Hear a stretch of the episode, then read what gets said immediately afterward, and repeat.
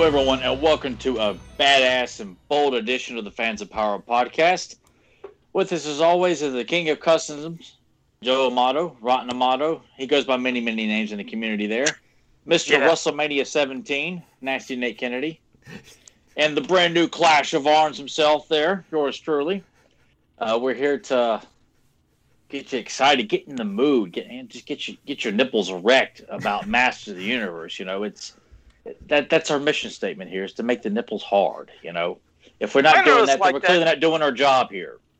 Yeah, it's always cold in this room, so mine are naturally always like that. But otherwise, yes, I like doing it. You got to get them pumped. You got to get everybody excited. Like like this. First, I wanted to say thanks to uh, Nathan. He sent me a brand new stand. I didn't even know what the, what it was. I I- I got it in the mail and. I took it out and I didn't see the instructions. That just shows how stupid I am because I was like, um, Joe, how complicated can a fucking stand be? Because I, I opened, I was like, what is this thing? And I seen another thing. It's like I don't want to break it, but then I looked. There was instructions, and it said pull out, and so I spread them open, and bam! Now you can put it here, and it sticks real tight. So this is great. But th- this is my old one. Is like I said, this is from the Dollar Tree, and uh, well, it was for picture frames. So uh, yeah, I got to retire it. I feel bad though. I've had this for what I don't know, three years, four years. I don't like seeing it go, but And- Nathan, and- and- I appreciate. Well, you. of, No, of course you're welcome. And I know that people in the chat would be like, Nathan, why'd you do that? The- the- I love the part when Joe would knock his shit over, but the whole thing, it'll still happen. the, the whole thing though, is like sometimes he would knock it over and it's fine, and then sometimes he would knock it over and just disconnect from the call, and then most of the time that would happen when it's just me and Joe doing the show, and I'm like, oh, okay, well, I, I guess I'll just sort of talk to everybody until he gets back in here. How's it going? And it's just weird. So Yeah. I'm like, it's ten dollars. I'm gonna buy him a stand so that it won't move and go anywhere anymore. We don't have to worry about it. Yeah, it's it's super secure. It's the only way I can have. I told Nathan is when I get animated with my hands, which I have to do. I've done that my whole life. Is if I move and hit this cord, that's the only way it'll Yeah. knock off. Otherwise, it's nice and secure, so it's sitting there. And I was going to quickly say hello to everybody in the chat room and then something to Tyler, but I want to say hello to Adam Gabbert, Andy Yowzy, Curtis Ackerman, Daniel Carhoonen, Darth Baca, Fedmon, Grim Two, or Grimbot. Why did I say Grim Two? Jason Havlick, Michael Purvis, Zen Brown, Zentron, and I know I've seen JSP here earlier. I don't know if he'll pop back in. So that's everybody that I've seen in the chat room. And if I missed anybody, I apologize. But yeah, I was on the, I was checking in the Fans of Power Facebook group, and I seen a post by Tyler. And Tyler, you can mention how you were first introduced to the Christmas special for Masters of the Universe, which leads to something that I wanted to bring up. But go ahead. Okay. Uh, yeah, which was uh, December of 80, 89, and uh, it was a uh, a bumper or promo for the He-Man She-Ra Christmas special in Mr. Magoo's Christmas Carol, which was a favorite of mine.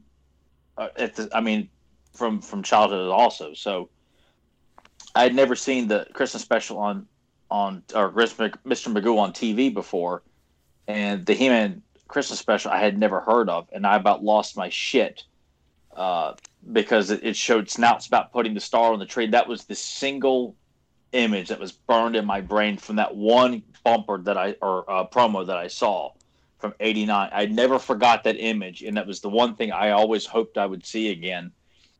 And I actually spoke to my uh, my mom. I went and visited her today, and I told her that I had made that post because I Uh, I've called her out on things like that before. And of course, she laughs about it. And did you tell her what I said? Well, she's like, "Did you tell him that I had to get you up super early in the morning because I had to be at work at six o'clock in the morning?" And I was like, "No, I'm not going to tell them that." You know, but I did. I did tell her. I did tell her what you said too. But she she was like, "You make sure that when you're telling people that I denied you things when you were a child, because I had good reason to." Like, yeah, She didn't want to go girls being bad on the show because uh, Tyler was like, "Yeah, it was. I couldn't see it though because I had to go to bed, you know, and get ready for school." And but I think you said you're five years old. You had to get it for kindergarten. Yeah, I was in kindergarten. Yeah, it was. Yeah, I, so I he couldn't could- stay up to watch Who's the Boss when it would come on at eight o'clock. I'm like, nope. So, I like, right "Damn." there. that, that's I felt so bad. Because even when I was that age, my bedtime wasn't that early. I think in kindergarten, my bedtime was uh, nine o'clock. I think I was nine. No. I was gonna say mine was Yeah. nine. I was nine. I was like, damn it, Tyler couldn't have at least one special Christmas moment, early gift from his mom to say, okay, you can watch this one. It's like the poor kid couldn't watch it. it, it would it would get to I where I would get more lenience, you know, as I got a little bit older in elementary school. You know, if if a Van Damme was on and Dad would watch it with us or something like that. But that particular time period, that was it wasn't even when Clash of the Titans came on on TBS in 1988, and I saw it for the first time. I really I couldn't wait to see Medusa, but as soon as he kills Medusa and holds it up to uh, to the sky uh, to let the gods know that he won, Mom said, "All right, the movie's over." I'm like, "What? Are you sure, Mom?" she's like, "Yeah, the movie's over." and it was just a way of getting me to go to bed because I had daycare the next day. And when I rented it, I'm like, "Ah, I knew it wasn't over." I went calling around on it when I was a kid. To this day, I like to remind her that she denied me seeing the Kraken and, and fighting um, the Scorpions and, and defeating Calibos. It was just you know, I never forgot those thoughts. And the He-Man Christmas special was always one of those that and Clash of the Titans that my mom denied me because Man. of bedtime. Yeah, my bedtime my bedtime was nine up until middle school, and then they bumped it up to ten.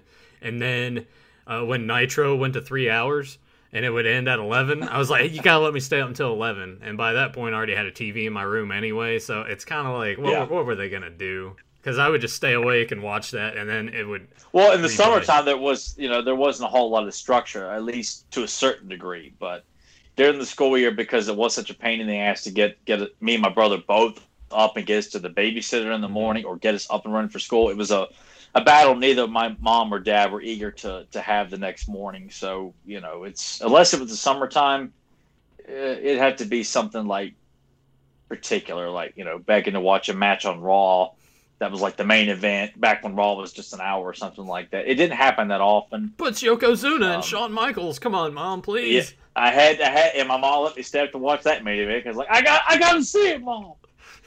So That's one great. of the few so times where I did tell Tyler. I was like, the thing is, I was like, his his mom did a really cool a while back. For those that you maybe never seen it, he'll have to show sometime. His mother drew Orko on a rock. And do you have that around you? Because I think that was so. I just happen to have it sitting right here. That's. A, I just thought it was so damn cool. A Little um to your other direction. Yeah, move, or, yeah, yeah, to, to your right. Oh, uh, uh, yeah, nope. Uh, uh, a little bit, a little bit to the left. Right there, right, there, right there, right there. I just thought it was cool, so I said, you know what? Could you ask your mom? I don't know if you did. I was like, see if she can make a rock on rock for me. I'd love to have that as like. I, I mentioned it to her. I forgot to mention it today, but I have mentioned to her uh, in the past, and I mean, she's. I don't think she's done any painting this year, or at least this fall. Because normally when they they come back from the lake and they stay back in town, that's when she kind of picks up her, her painting rocks.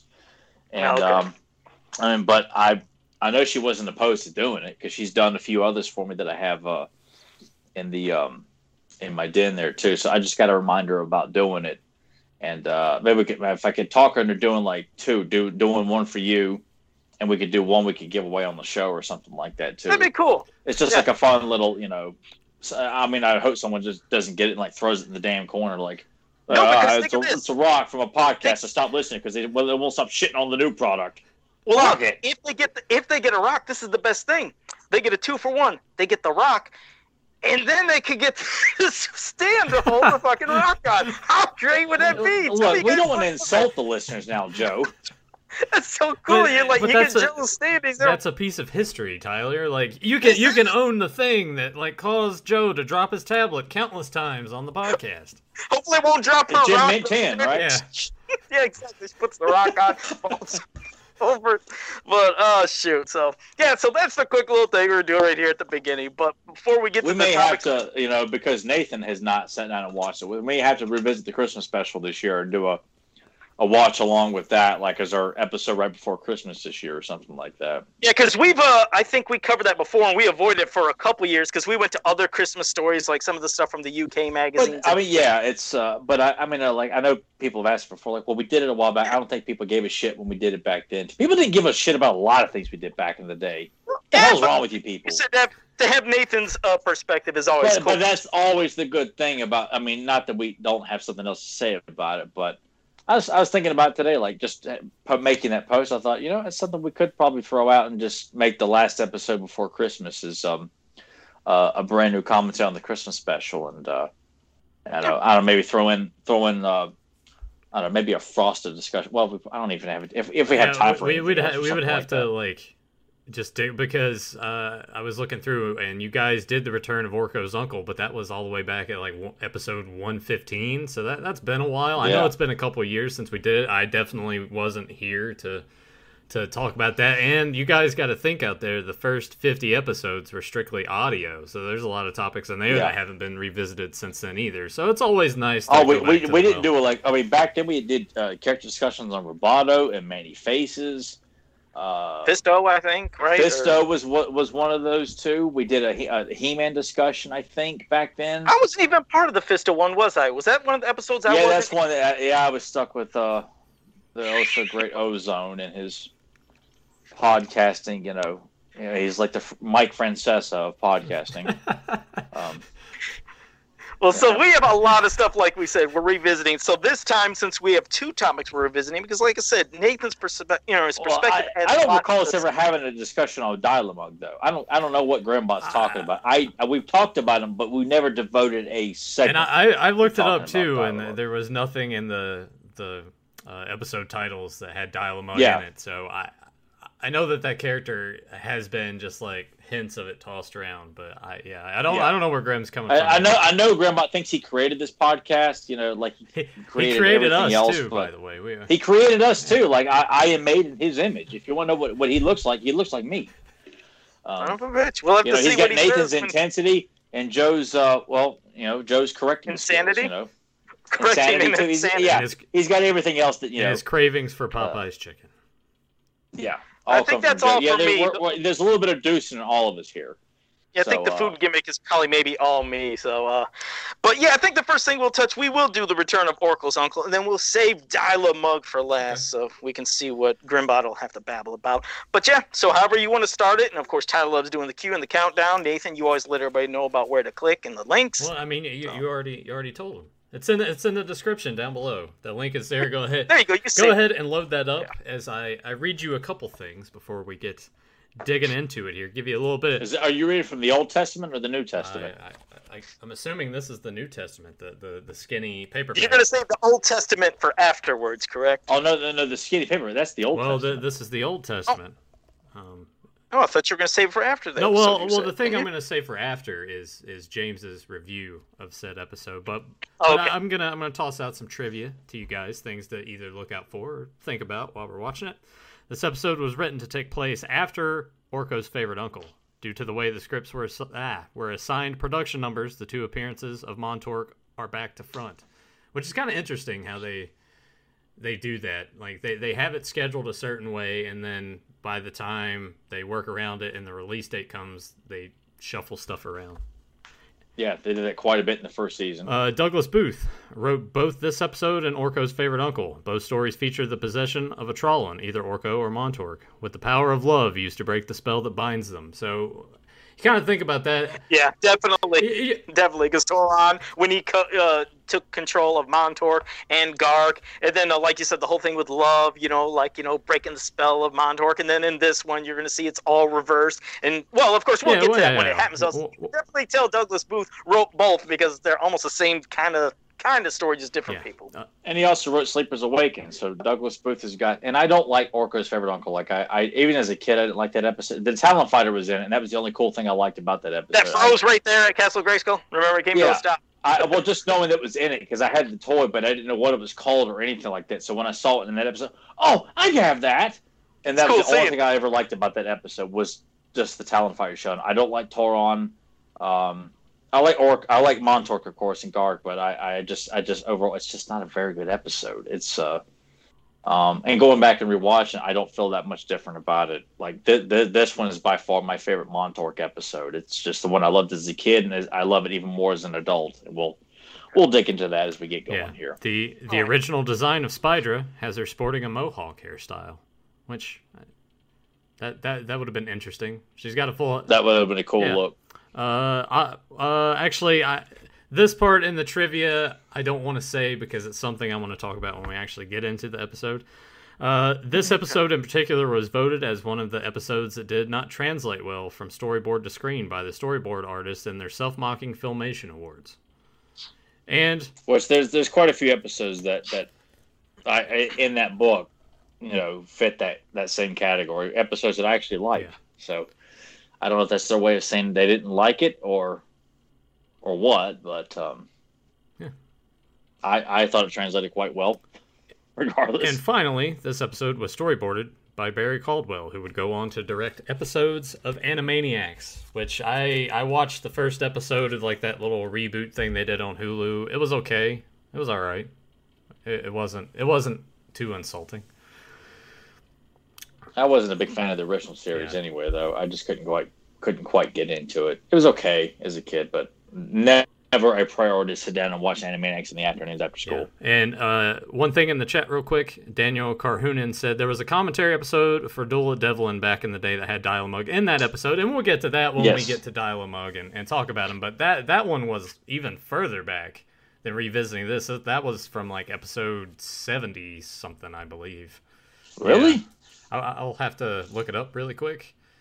But Okay. but yeah, Because yeah, well, that, another reason we got to revisit that episode now because I, I forgot it was that far back. Yeah, it's uh really quickly. I probably should have just searched in here. Uh, Fans of Power episode eighty-eight is when you guys originally did the Wow. commentary for Duel at Devil. That's a long time Yeah. ago. But hopefully you guys have the, the episode queued up. So Tyler, without any further ado, give us that countdown. And if you guys are wondering, while I'll be turning and looking this way, I have a second monitor functional now, so I, I, I can separate everything. So I'll be just staring off to the side. All right, everyone, let's get ready for that famous filmation ding here. Three, two, one, action. That's that that noise alone brought so much joy to me. And if I heard it on another cartoon, it was quite lackluster because it wasn't the same powerful impact of, of watching He-Man. There's so many no- and I, th- there's so many noises like that that are nostalgic for me. Like this in particular, uh, the Capcom noise. The yeah, Oh, yeah. uh, and then like the the PlayStation One boot up sound. I told Nathan, uh, this is uh, I had this episode uh, on VHS transferred to DVD not uh, back over the summer, and I, I sat down and watched the like the the VHS tape that comes with this and the uh, Mystery Manny Face. And just watching this in the classic VHS quality, it just shits all over anything that's on YouTube or on DVD. Like the quality, like the sound, the panning speed has not been altered. I, I, I don't. It's just like God. I wish I could get all the episodes transferred from their original prints or anything on VHS because I, I just hate the cleanup job that was done on all the DVD releases and a lot of the YouTube uh, and iTunes as well. Like there's breaks and and just spit. You know, I'll just shut up here. I, Uh, but I, I I always get like this. The Skeletor music plays with this opening shot of Trolley here. I just was this was just part of an experience for me seeing the various, you know, uh, plant life and Those uh, plants- See Montork's house down those below. plants kind of I know they, They look, look like, like dicks.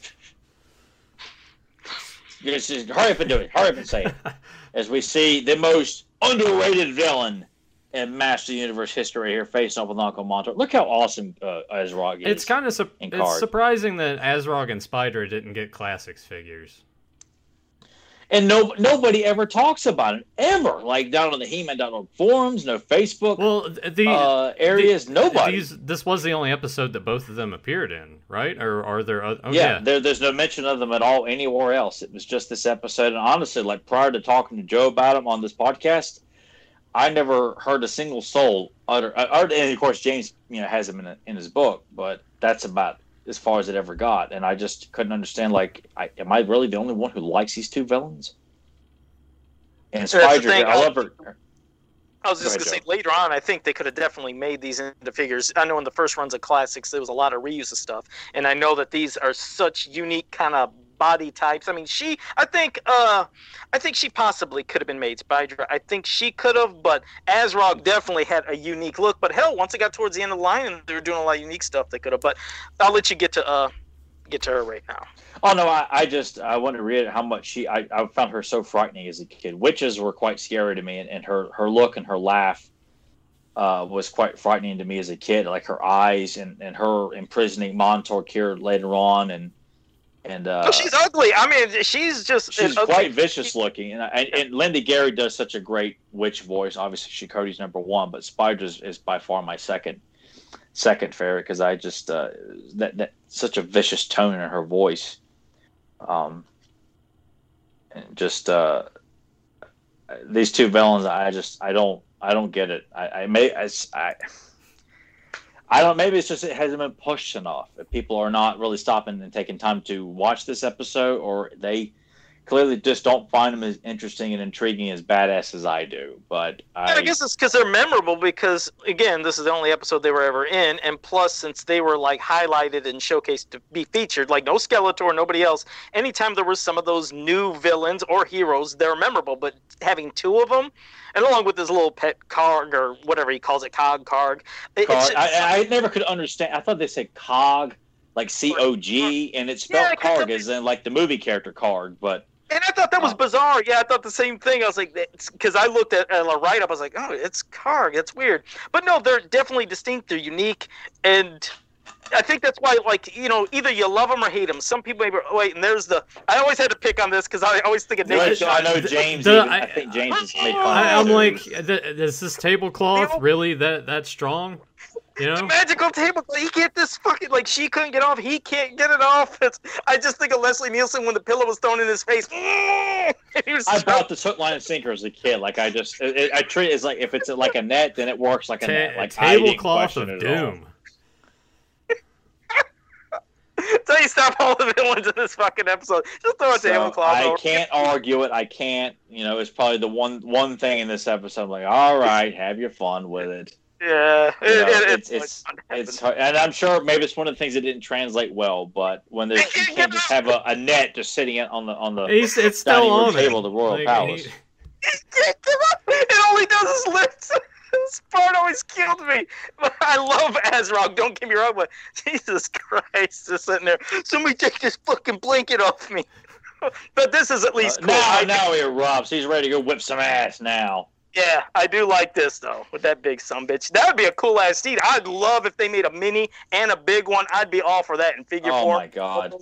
Yeah, that would be cool and, as shit. And I, I just want to emphasize too, like it, to see like more work done of these guys. Like I had both Axel and Kevin do renditions of Azrog for me, and, and just like look at their versions. Like because I, I feel like a lot of characters we've talked about, if they're drawn poorly or they're they're lacking something, a lot of fans can just kind of dismiss it pretty quickly. But um, I mean, I, I was uh, taken aback when, when those two did uh, renditions of Azrog, and uh, Kevin did a version of Spydra for me also.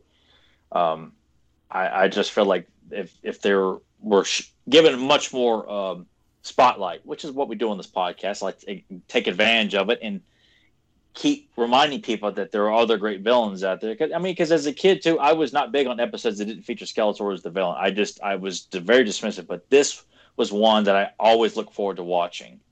And a lot of Spydra's castle here. What a wonderful design that is. This I thought was creepy too. Like you know, anybody trapped by a witch and a spider web I'm like, holy shit, man. And her laugh. God, scary shit, man. She is. No, she is. And her and I like hair, how, her eyes. Yeah, and I like how Montork was basically playing there just to get some information. Yeah, I love that. Yeah, he's just fucking with her. Yep because I was thinking that, uh, I, that is the one thing I was thinking. I was like, God, he's a magician. He should be able to get out of this. So I thought it was cool, and it shows his magic power. How he boom traps her. At least this is something feasible. You know, bam, I got you. You ain't gonna get out. It's a magic spell. So. This, she also reminded me as a, a, kid because of renting this tape a whole lot. She reminded me of Gozer from Ghostbusters uh, a lot. I, I could see. Oh, that, I see what yeah. you mean. Yeah. yeah. For me, it was just honestly refreshing to see magic actually working. Because in most cases, you see Orko like trying and like messing up or fumbling about, and it's just nice to see magic consistently work in this episode.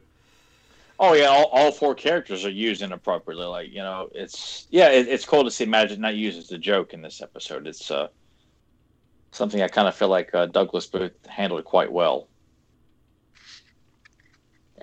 And I'm so glad we finally did get a Montork figure, which I know him and Drio were both universally loved, but I feel like God, it took an awfully long time to get a figure of Montork. It did take a long time and for her too, but definitely him because you figure, okay, you just got to do a beard, got to do glasses, bam. Yeah. But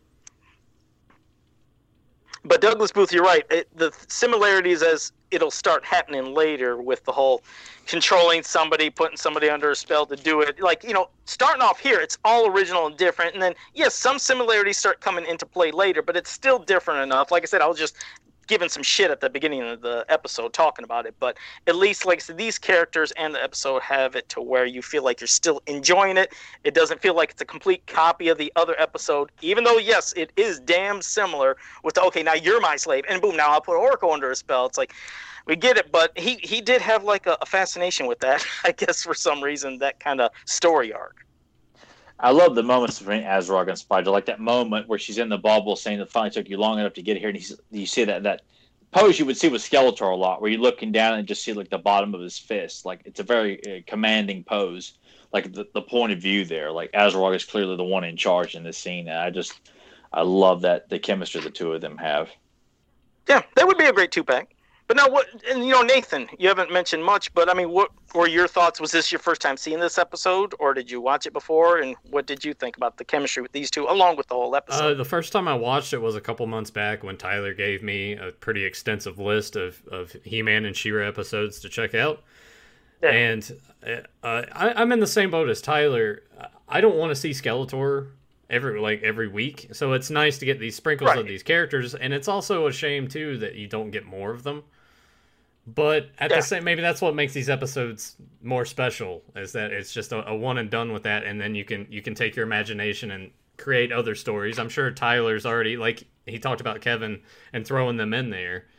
Uh, he's already like got stories in his mind of like, all right, this is what I would like to do with that. I mean, I, I one, one I did like just speak, speaking of it, like I had him draw, you know, Mia's hero, of course, and Triclops mm. teaming up to fight Azrog on, on Point Dread. I just, but, but before Tyler makes me throw up a little bit, I I'm not. I, I, just I quickly glossed over because I am in the picture too. But it was more about like using Azrog and a very like commanding presence fighting Triclops and another guy in the rain on the mountains of Point Dread. Like I just thought like using him as such a uh, uh, a defiant presence. Like, it, it, oh God, we just need more of them. Damn it! I there was a part in that episode I thought that Karg pooped on Orko. I always thought that. I didn't know if you guys ever caught that. There was a scene. I know it sounds stupid. I used to think that, but when he's flying over and then you see Orko for a second, you see like this white spots, but then disappears. So it must yeah, be yeah, maybe, maybe he just took, took a big old shit on Orko. I did want to say that it might get lost in translation if if you're listening to this without headphones on, but the bass and Karg's wing flaps is pretty awesome. I love it. You noticed yeah. that too. Yeah. Did the same thing. I had the headphones on. I was like, boom, boom, boom, boom. I was like, damn, that that was some good music or good yeah. sound effects. It did. It sounds so. Intense. Go back and, yeah. and put some earbuds or a headset on and listen to that because it definitely comes through a, a lot better that way. I can't believe you said it because I was yeah, had the same thing when I was watching today too. But you seen Orko. Orko wants to show what he can do as well. He goes in there, of course, he gets a hold of that wand, and it's like everything, you know, all the time. You shouldn't be touching everything. You don't want to mess something up. But back to. But I like that because I love Jack and the Beanstalk as a kid, and you know, Magic Beans, and of course, the Beanstalk blew out, and I just thought that was. And I God, I used to be so scared for Orko during this moment as a kid. Quite, I just said, "Oh my God! Oh my God! Oh my God! Oh my God!" Oh Yeah, because he definitely I, was. I, I, went through a lot of quiet emotions when I would watch He Man as a kid. It was never anything outlandish, but just quietly and internally, I'm thinking, "Oh my God, he's fucked." he was trapped, and after she's doing all that stuff, it didn't. Look he was. Good. I just, yeah, it was just. Uh, Evil-Lyn wasn't the scariest Spider to me as a kid. Like she was a cool villain, and Spydra was a scary villain. And Alan Oppenheimer's voice is, which we've heard him use the same kind of voice. Like there's a variation with Buzz Off and the uh, uh, Locust from uh, the Wizard of Stone Mountain, but it's always going to be Azrog. This very high pitched, um, raspy voice. I, I, it's really hard to describe the voice that Alan comes up with for Azrog. And the, the, the shot of the shadows looking down Orko, like you really feel bad for him. Mm-hmm. That is a high pitched kind of freaked out voice. It, it kind of it kind of makes your yeah. throat hurt just kind of imagining trying oh, to do it. You know? Oh yeah. And this uh, this moment coming up here uh, with uh, He-Man like uh, or Spiders being sent to confront He-Man and Teela. This was on the back of the VHS tape. I used to look forward to this moment with He-Man like looking at the gate, and there's a shot of him holding the gate and staring down the spider. And I just used to love looking at. The, I got it over here here it is. I just thought this was epic. Like He Man being so defiant, like, you know, sure, bitch. just, and just squeezed yeah. it and slammed it down in front of her. Just takes her out of action. I'm just wondering either how strong is Teela or how fucking weak is that wand because I, uh, she just snaps like I, I had that I had that in my notes. It says is Teela that strong or is that staff God just damn. that fragile?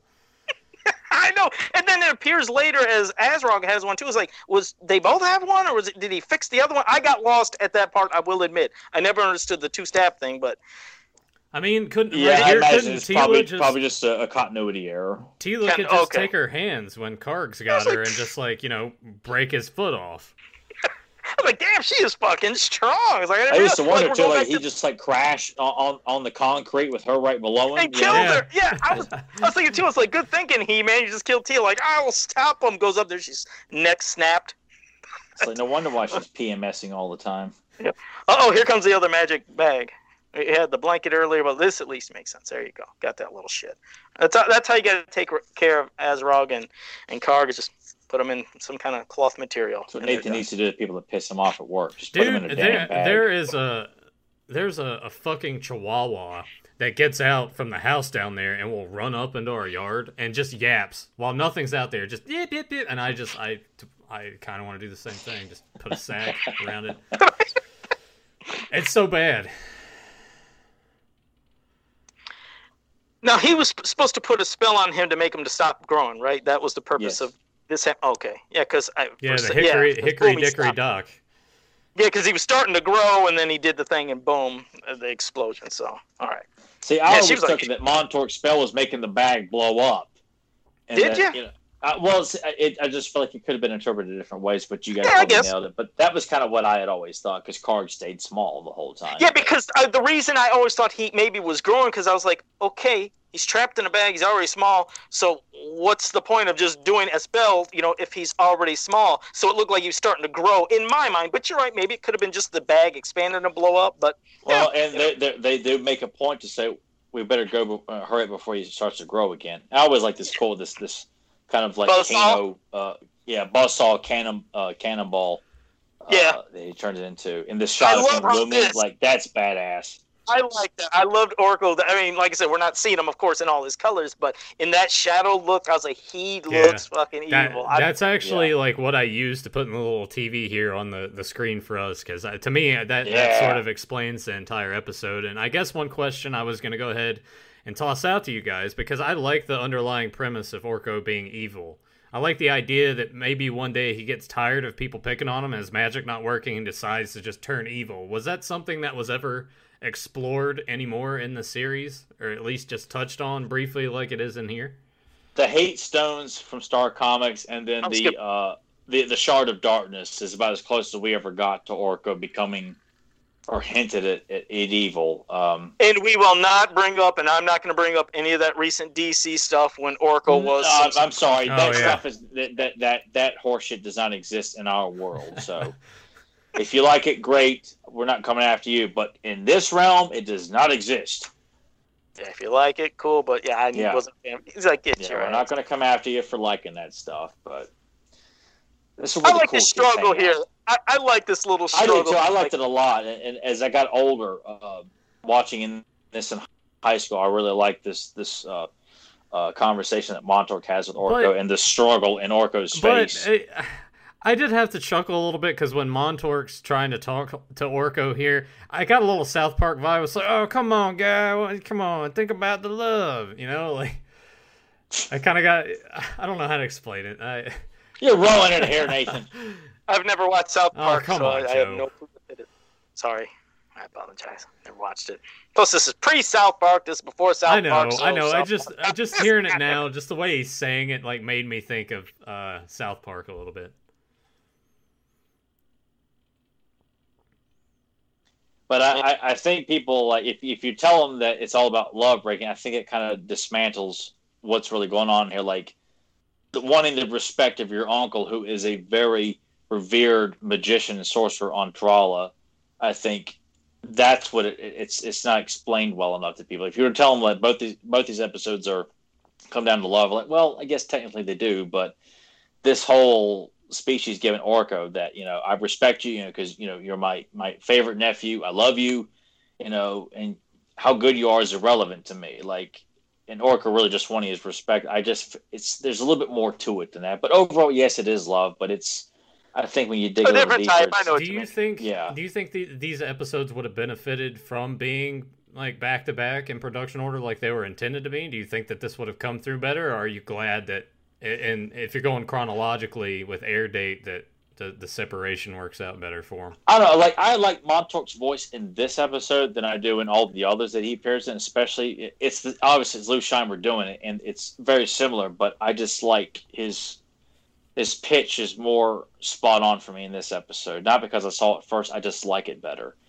Yeah, because Um, it's definitely different in Orko's favorite uncle. It is slightly Yeah. different. Yeah, and I I trying to remember in some of the other appearances that uh, he appears in. It's it's it's about the same, but this this is like my my favorite voice. It doesn't stray too far, unlike with like Mekaneck or another character that would show or Man-E-Faces where you go, you love me, you know. Hey, one quick thing. Thank God Teela's wand it didn't explode when Teela snapped the wand like that one exploded because like, blow up in her face. Yeah, I'll get this damn. There goes the hands, the face. She's out of the episode. But this, yeah, this is always a good episode. It's a, it's a fun one with different, unique characters. Like we said, it has a similar underlying kind of moral or story. Of course, they change up morals at the end, but I mean the context of the story is, of course, similar to Orko's favorite uncle. But I do like this a lot more than Orko's favorite uncle because I wasn't Yeah. really a fan of Toron. I, I I do like Gark. I always like seeing Gark. Oh, I But, do too. eh, I like yeah. him a lot. Yeah. But I, I like this, better. the, the, the shot of him taking taking them back to Trawl. Like I just I just love that you know they, they'll be in a magic proof cell. I just like oh man like they're I just wanted to see more of, of Azrog and Spydra. I really did. Yeah. I never quite think when they- understood the shot here. Like he that he was so excited he blew up the castle. Yeah. I never understood that as a kid. It did not um, translate to me. I was like, what the hell happened? if anything, you thought, did he blow up? But then you see him there. But it's like everything blew Yeah. up when they killed He-Man, Teela. What's going on? But what the hell? At least we know that when Montork got them back and you know put them in the prison, he put them in those big cloth bag prisons. So that's at least good. Watch out for the tablecloth Well, of I, doom. I am glad. Oh, well, yeah, that's if it stops, you know, one of the greatest, you know, wizards in the world. Yeah, I'm, I'm sure he could stop both of them or anybody. It's probably what all all the Trawlers prisons are. You know, instead of bars on the cells, they just threw tablecloths on everybody. No, but it was good. But that I, was a I'm, good. I'm glad to know, honestly, that you know that when I, I talked about this episode, Jo- it, there wasn't one that Joe was because we've always been honest with each other. Like if Joe didn't like it, he would say it. If I didn't like it, I would say it. And this was one that you know Joe genuinely liked, and it was really cool that when Nathan watched it, he genuinely liked it too. Like I, I like to think that if and Nathan's been very honest with these episodes. If he didn't like it, he's not going to kind of like try and dance around it so he's on the same side with us. Like he'll come out and say, eh, "I don't, I don't understand it. Why do you guys like this episode, or why do you like that episode, Tyler or, or Joe?" And it's really cool that these obscure characters are, are well liked by both you guys. And um, I haven't heard anybody, you know, criticize them or say that they were lame or anything like that. But uh, I mean, if you didn't like them, I, I, I'd be kind of curious as to why. Um, what was or if you James do like it, let me know. uh, damn it! What was his thoughts on this, uh, Nathan? Well, do you guys want to give your rating out of 10 first, and then I'll, I'll read his final thoughts? Oh, for me, like I said, it's it's a very good episode. I mean, yes, I gave shit to a couple things just because I, I like dicking around, but uh, I, I'd like to still give it a solid eight. I almost want to say nine, but I liked it. It's it's not a ten for me, but it's it's still a very good episode, but definitely not a shit episode. So I give it an eight. I, I give it a strong nine, um, like a nine, a nine point five. I just, I, I love the episode so much. I love uh, the portrayal of Orko in it. Montork, Azrog, and Spydra steal the show. It's more more about those four characters than than than anything else. Like He-Man is there to kind of help carry the story, but but it's it's more about those four characters, and I don't feel like He-Man is like pushed to the side. He's got a very prominent presence, but it, it's cool to see you know these other four characters kind of take over, and it's uh, it just it really expands like the vastness of the universe. That there's so many more characters, and it can't just be about He-Man's getting from point A to point Yep. B to get C at the end. He's there Well, witnessing this these things happening. Yeah, because I was gonna say in the chat because they're already doing it. If you want, you can give your ratings and thoughts too. Because so far, Zentron said he'd give it a seven out of uh, seven out of ten. Grimbot Excellent. said I, Yep, and Grimbot said, I think the animation quality of this episode drags the story down. It's just one of those that are more stiffer looking in his, you know, what he thinks in What? his opinion. Well, so there, uh, there you well- go. So you can tear into him. Sportimus said 9.6 out of 10, so Sportimus really likes All it. right. I, I, Cheers. I'm gonna. Uh, What- oh, yeah, wait. You, wait, wait. I gotta say, Curtis. Yeah, Curtis says so. Now to ten, like golden disc of knowledge, but close. Yeah, because we know he hated and and and I hate. Yeah, we know tear, you can so- take your golden disc and shove them at there, buddy. And what's up, Pack? What's up, Sportimus? And I hate tears. So go ahead. What, what do you I, got I'm gonna. Nathan? Uh, I'm gonna go just a, a tad bit lower. I'm gonna go with a seven. I, I enjoy. That's still good. I, I enjoyed it. Um, it, it's not something that like completely like blew me away, or after I watched it, I was like super pumped about it. But I like having those one-off characters. I like those stories that doesn't require He-Man to take center stage of the whole thing. It's nice to see that, and it's refreshing. But here is James Eatock's review. The re- yeah, you guys are gonna love it. The return of Orko's uncle Montork is sadly nowhere near as good as his debut in Orko's favorite uncle. This episode this episode starts off with a lot of promise with new Trollan villains, Azrog and Spydra, both of whom are striking in their design. Sadly, aside from an average script which tries to repeat the events of Montork's debut appearance by reversing the situation and having Orko evil, the animation and visuals in this episode border on atrocious. The cartoony elements that are peppered throughout the episode fall flat because of the continued reliance on Filmation's stock system. While the script does get stronger during the climax of the episode, by this point, it is hard to remain interested. 5 out of 10. James, you son of a bitch. That's great. No, the only way he comes back on this fight is if he issues me a public apology and gives me $500. it's great. Yeah. Wait, so did he have rating? I forgot. What, what did you say the rating was again? Did he put the rating in there? I, I must have missed I, it. Wait, wait, wait, were, were you too busy farting? Because Grim Two said that, that you farted, and we all heard no, it. I snorted. I oh, okay. no, no, I did not. No, yeah. Oh, yeah. Well, because Joe farts out his nose. I, I snorted, man. Fart. Five out of ten so from anyway, James E. Talk. Five out of right, ten. Well, well, we got some other ratings. All right, Adam well, all right, well, well, I got to uh, Graham. I need his rating since he works closely with James. Graham, y- y- I got to hear your rating for this episode. Okay, and while he's going to do that, I'll give some of the other ratings. Adam Gabbard gave it eight. Daniel All right. Carhoonan gave a not. Daniel Carhoonan gave nine. Jason Havlick gave a six out of ten. Papa Hud Mhm. said an eight point five, and uh, Craig Bot, you're a dork.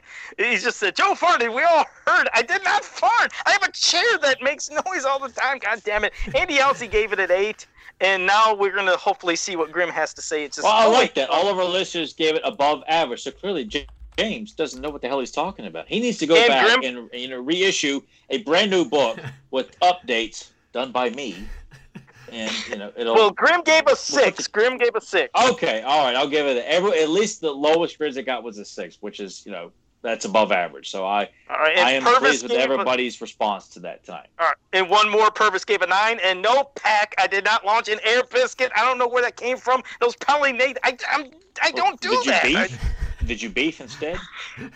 I, I- like I said, I'm just it's it's my my mask or snorting or I laughed. Uh-huh. God damn it, leave me alone. Let's go to talk. I did not fart. I gotta hear when this happened because I didn't do it. I'm gonna I have to go back too. Because even having the headset I really on, did. I didn't no, hear really. anything. I'm serious. But I was too I swear to God, no, I was seriously. too busy reading and concentrating on that. So maybe did maybe Joe did fart and I. Uh, I, did not fart. Jesus Christ.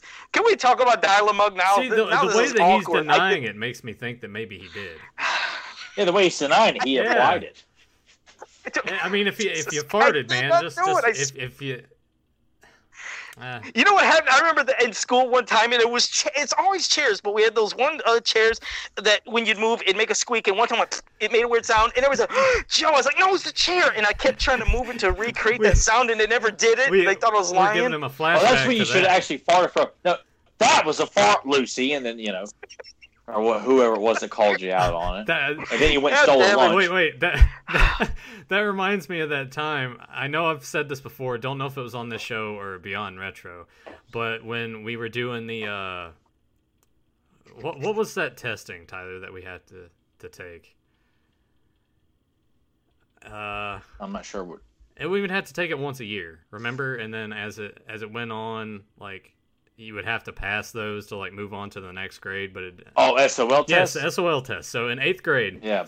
we were doing the SOL test, and it was like super quiet. And the way that the the seating setup was, there was just an aisle in the middle, and then like a group of chairs. Like I'm sitting here, there were like rows behind me, and then in front, oh, you were looking at another set of kids in another row. Anyway, my cousin was in front of me, and it's dead quiet. And then you, all of a sudden, you just hear. And I look up because I'm like looking down, doing my. I look up like, and he is beat red, and his face is down, and he's trying. He's covering his mouth, and he's trying not to laugh. And then I just start like everyone just busted out laughing at once because it's a thing where everyone's looking at each other, and people are looking across at us, and I start pointing at my cousin, like pointing at him. Of course, Nathan would do that. And everyone just starts laughing. Anyway, he got in trouble for that because you're not supposed to like make noise during a test, and he got like day detention the next day for all farting right. during the test. Detention for farting. I've never. It's ridiculous. Imagine going to the Like principal. that. So what are you in for, kid? I, I beefed in class. But it was just God. it was just one of those like I know, especially. I'm, I'm sure the chair was plastic too, wasn't it? So it just like reverberated out of that. It would just like hit down and go. Yeah, out. that's what makes it. You know, everyone knows what we're talking about. That this kind of fact. Yeah, this was- kind of snorts in Joe's case. It was like in the library. It was like in the library in uh, Whitney Taylor. You remember her, right? oh yeah, yes. she was just sitting there, and she like tilted up, and I was just like looking at her, and it was just one of those like,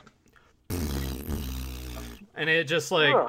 I, it was like it was popping against a chair and just like echoing out. And I'm like, what? How did you even do that?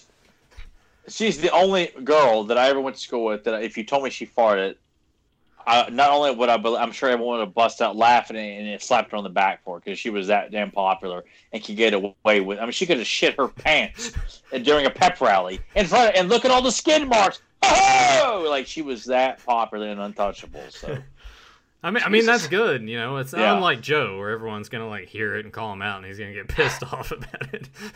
And Joe starts wearing a mask back then, like wears like a stocking That- over his that's face. where it started. Yeah, Is that where it's all started?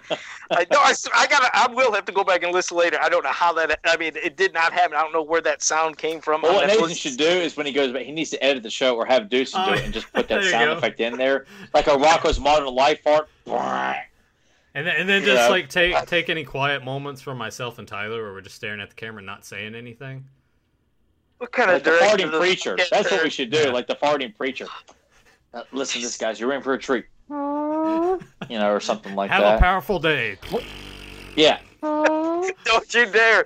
Let's start talking about Dial-A-Mug, damn it! And Nathan, maybe you can start off with your thoughts on the character Uh, Dial-A-Mug. well, uh, Dial-Mug is a, a character that was only in a handful of episodes, uh, just a, a brief cameo in one, and then the other one was uh, what was the title? We had Duel of Devlin, which kind of has center focus on the character. Which, if you haven't gone and watched that episode yet, eventually I imagine we'll come back around to a commentary. But it's, it's pretty awesome because a guy wakes up and he's just like, "What's all this racket?" and basically walks into like a tavern, and Dial-Mug's in there with horde troopers, and they're all just having a good time. And he's like, "Can you please stop?" and he's like, "Oh, okay, that's what you want to do. How about dancing?" And he starts shooting lasers at him and everything. So Dial-Mug is an asshole, and I appreciate that about him Yes. and like him quite a bit. But uh, what should have had this up already. The other episode that Dial-Mug is in a little bit and speaks and is Shades of Orko, but he spends most Yeah. of that time kind of like Being a dumbass. yeah, being like Shadow Weaver, he's like, oh god, I'm so afraid of her. So uh, a huge difference there. So if I'm gonna recommend an episode for you to see Dial Mug at full potential, Duel at Devlin is definitely the way to go. It sort of has a western. Which is the one he was slipping? When is the one where he was slipping around like he was on banana peels and bullshit? What Shades episode was that? Oh, that was it. Orko, Oh, okay. Yeah.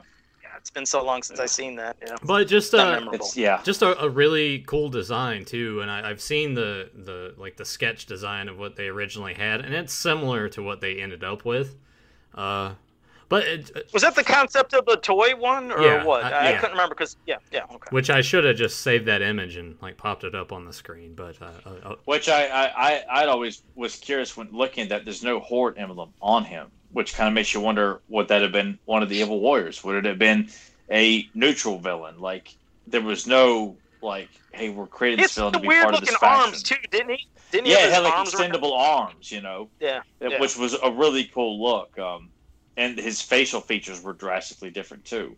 Um, but yeah, yeah, go ahead, Nathan. What's what the what what you had? To, Oh no, to I, I, I was about- just gonna say the design that we got is, is really great, and it's cool that a couple years back we were able to actually get that in classics form. Uh, Oh, have him right here. yeah. Well, yeah, you you can go ahead. so refreshing. Yeah. And, and the Yeah. fact that you can actually move his face around to have the different Yeah. expressions is a nice. Can you show me how that works, Tyler? Because I've never, I don't have it, so I want to see how that. Works. Yeah, moves. so I, I got it with my, his favorite, my favorite asshole face Yeah. is that Uh, yeah, that's he how- is. that's like, how I that- have That's mine, his too. prick. Yeah, and, And it then does he's got rotate. his, you know, yeah. Cool as shit. Do you got the angry eyes on there too? Oh yeah, angry eyes, and then you got his uh, surprise eyes. Okay. Yeah, Damn, and then he's got there's there's a a Horton emblem with a laser blast, and then there's like a another different Horton emblem too. I went with this one for mine. I'd go with the that, too. bulbs I- on the top there. How cool is that? Yeah, I mean, do the there's- Yeah, and and the bulbs. I mean, I'll hold up even closer. Like you can just see like there's a lot of details in the top of Dialog there. Like Yeah, surprising. it's Huh. they they really. I mean, for a figure that was later on like. You know, I didn't think he was ever going to come to classics. I or, or I didn't think he'd ever pop up in the line. I I was. Uh, You wouldn't think so I- either, just, I was- oh, just yeah. based off. oh yeah, you got design. you got this face too. Just uh. Yeah. Yeah, but yeah, I, I, I was too. I, I was worried about it just because the way people were like, "Oh, I don't know who that character is." Like, oh, I, I, that ain't Fisto. I ain't buying that shit. You ain't getting my damn money. And you definitely can't reuse that for anything. So that is No, one no. and done. Yeah, for the tooling. And I mean, they. I mean, you got all the wires in his legs. I mean, it's uh, and look, it's his hands. Like you know, and, and you watch the episode. His hands are very claw-like. I mean, all that is there in, in this. It's just um, That's cool. It is. it's a work of art. Um, Joe, what were your thoughts when you first saw Dial-A-Mug? Oh no, I, I loved anytime seeing new characters. That's the thing. I was always for new characters, and I never thought this guy did not fit in, didn't belong, a weird design. I just thought it was cool to see. He almost, as through time and seeing it, he kind of reminded me of like you know when you have the uh, the loan shark or the people that come collect. You know, like yeah, you doing? I'm gonna come get the money. You know, like the guys that come get Of the money course, for they the got to mob. be a, uh, you know work for Gazo and yeah, yeah, like how you doing? I'm gonna come get this, and he's got the smile it, on his face. He's like, you got me money? you He's think like, I "You hear got me things. money?" A lot of canaries in the docks. But it, but it's true though, because that's how I see it. I see it. He's coming in there. He's gonna get the money, get the payment. he's happy. And if he don't get the money, just- he gets the back I should in just face go. I, your legs. I, I can't do that. I should just go get Emily because she could probably do that accent better. But no, Oh, she's yeah, actually Boston, yeah. right now making some more chocolate chip cookies since I only had two of Joe's. I'm like, we gotta have more. Oh, Oh. wait, wait, wait, wait, wait, wait. Can I say something real Yeah, quick? What do you uh, mean you uh, only had two of mine? Wait, wait, wait. No, no, hold on. I gotta finish this. What do you mean you only had two of mine? You shouldn't have had none of mine. Oh. Those were my cookies. Wait, wait, no. Hey, hang on, hang on. I uh, what?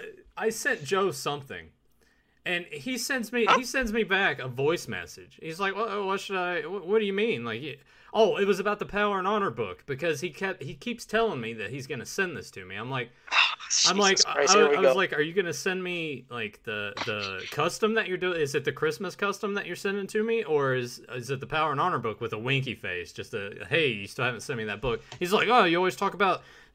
You always want that book. You always want that book. You you cookie stealing bitch. And I'm like, whoa. No, wait, no, you What do you no, mean? no. You called me a cookie thieving bitch. That's what you called me. And I was like, damn, Joe, that's strong. But he's a nice guy. Oh, He's a that was- nice guy. Well, that, no, that I told you that means I love you. Anytime Uh-huh. I, I wisecrack somebody back and I forth, cuss you and fart on you. I, I, I love you, man. really no, that's what it means. So it's like I, I wouldn't say that to anybody I didn't like. So, but you did. You stole two fucking cookies, and uh, you said you only had. It's like it's unbelievable that you took two, but you only I, had. I could have. I could have ate more, but I didn't, Joe. They were just that good. Again, calls me a fucking thief. Tell Emily thanks again. They were good. Very good will. cookies. All right, but yeah, so yeah, I did like I I love Dial-A-Mug, and uh, yeah, he was a character I always wished we would have got to figure out back then. Like you said, fast forward all these you know years later, we got one. I never was able to get him, but no, he was always a great character, and the thought of him getting turned into like you said, the slipping on shit and banana peels or just crap and being a goof. I always hated when that happened to any of the characters later on, whether it was in the He-Man series or She-Ra series. It annoyed the hell out of me. It's like these characters should have been treated with a little bit more respect, to be intimidating, and but I know why things had to change, but I always see him as more as a serious, like I said, somebody how you seen him, the duel in Devlin. Th- that's it right there. Not not the other crap that we got later on. But I, I, I, I'm. Go ahead, no, I was just gonna say that uh, originally Dial-A-Mug w- with that sketch was planned for the toy line, right? So Yeah.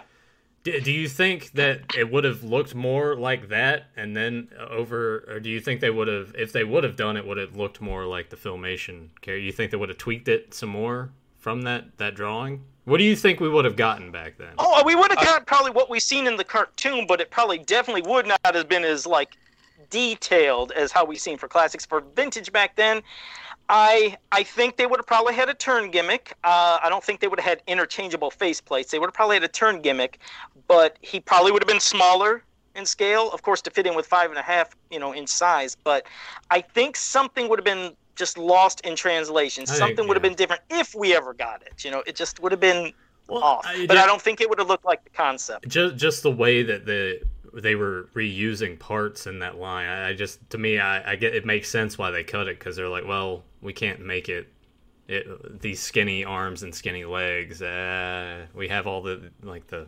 everything else the way that Well, it we is. probably would have. I could have seen. We, we probably would have got the skinny arms, skinny legs, but I just meant something just would have been slightly off. It, it always happens towards something goes from cartoon. I mean, hell, look at King Randor. It's like, what the hell? King Randor, the figure, looked nothing like the cartoon back then. You know, it was still cool to get him, but he was quite different. So something I don't know to what degree. You probably wouldn't have had as many light bulbs on the head, Tyler. I'm sure they probably would put like three. Well, that's there. what that's why I kind of feel like we like you know the tongue lasher is completely different than what we got in filmation. Like that's why I kind of feel like we probably would have gotten something that was a bit more you know because filmation had certain say over you know what characters they wanted to use and how they wanted to look and stuff like that. Like Colonel Blast and Rio Blast, there are similarities but drastic differences as well. When other characters were like like Cobra Khan Whiplash minor differences, but you clearly know that's the toy on the screen. And I kind of feel like Dial Mug probably would have been a, I kind of think more closer to the concept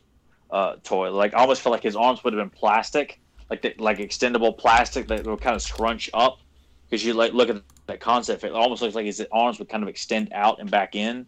It's like a soft plastic that would kind of scrunch up, and you could extend it. Hold on, I gotta attack Grimbot because now Grimbot's doing to me what he does to you. He's like, "What? The head's pretty faithful." When he's talking about King Randor, I'm talking about the design, the armor, Oh. everything else. It's different. That's what I mean, Grimbot. God damn it! See, I, I only said that because it's out of Well, love. geez, you made it sound like he was saying, like, you know, Joe, you don't know what you're talking about. And King Randor originally came with this and that. Like, man, well, that's just a. He had to mention. He had to mention a fucking head. I want to just want to choke him. Just I to mean, fucking choke him. That's I'm it. gonna I'm gonna go ahead, Go and just kind of put up the the concept art right here over top of us a little bit, so you guys can kind of see what we're we're talking about here. And I agree with Tyler I, because you you look in the the arms and the legs are definitely thicker, and they could have done. It looks like. uh with the legs and especially the arms it's got like the springy wireness to it they probably would have just molded that a little bit thicker to sort of fit in with everything else but uh, it, it's interesting it, it's it's pretty ugly looking I mean, it's it's Well, an that's why awesome. it's a I, I kind of wish we had gotten something like that too in general, like as even as like a, you know, like how we got Demo Man as like a concept character in Vicor. You know, like I wish we had gotten that version of Dial-A-Mug and or called him something else. I just think that Yeah, maybe was- a different it- character because I mean it's a unique design, but I really love the design they did for Filmation. This one is Oh, I uh, do too. I but when I saw because I didn't see that until Tomart released their concept uh, uh, issue, which was like back in I got that, two thousand or two thousand one. That's when I first saw that. there was and, some uh, and, and I had no idea that Dial-A-Mug like his the whole get because when I first saw the character, I didn't know what the hell he was. I was like, is he is he like because his it, you know the, the brown on his chest looked kind of like human like. I, I don't know. Is like is he a robot? Is he is he like a side? It was just I was so It's rough, you know, because you're like it, looking it at this. was, it was odd looking. He was an asshole, and he wasn't part of the original Horton. So I thought, who the hell is this guy? He's a prick. Where's Hordak and all these other guys? So I, I mean, I saw him on this VHS tape. They had five five episodes on it, which was a big deal to get a tape like this. And Duel at Devlin was on this tape, and that's how I saw Dial-A-Mug for the first time. while it was on this tape, and I just was completely dumbfounded by the character. Probably the one time I thought, like, what the hell is this guy? you could and it was a prick. And and uh, George DiCenzo, does an incredible job with this kind of like old radio voice, like the way he laughs. You know, uh, when he, uh, you know, uh, it just is. Oh God, it's just it's such a perfect voice. It's it's for a lot of the one because it's almost kind of like a one shot character in the show, kind of like Icer and Fang Man. Like, yeah, he's in Shades of Orko, but yeah. he has a different voice and he's a complete buffoon.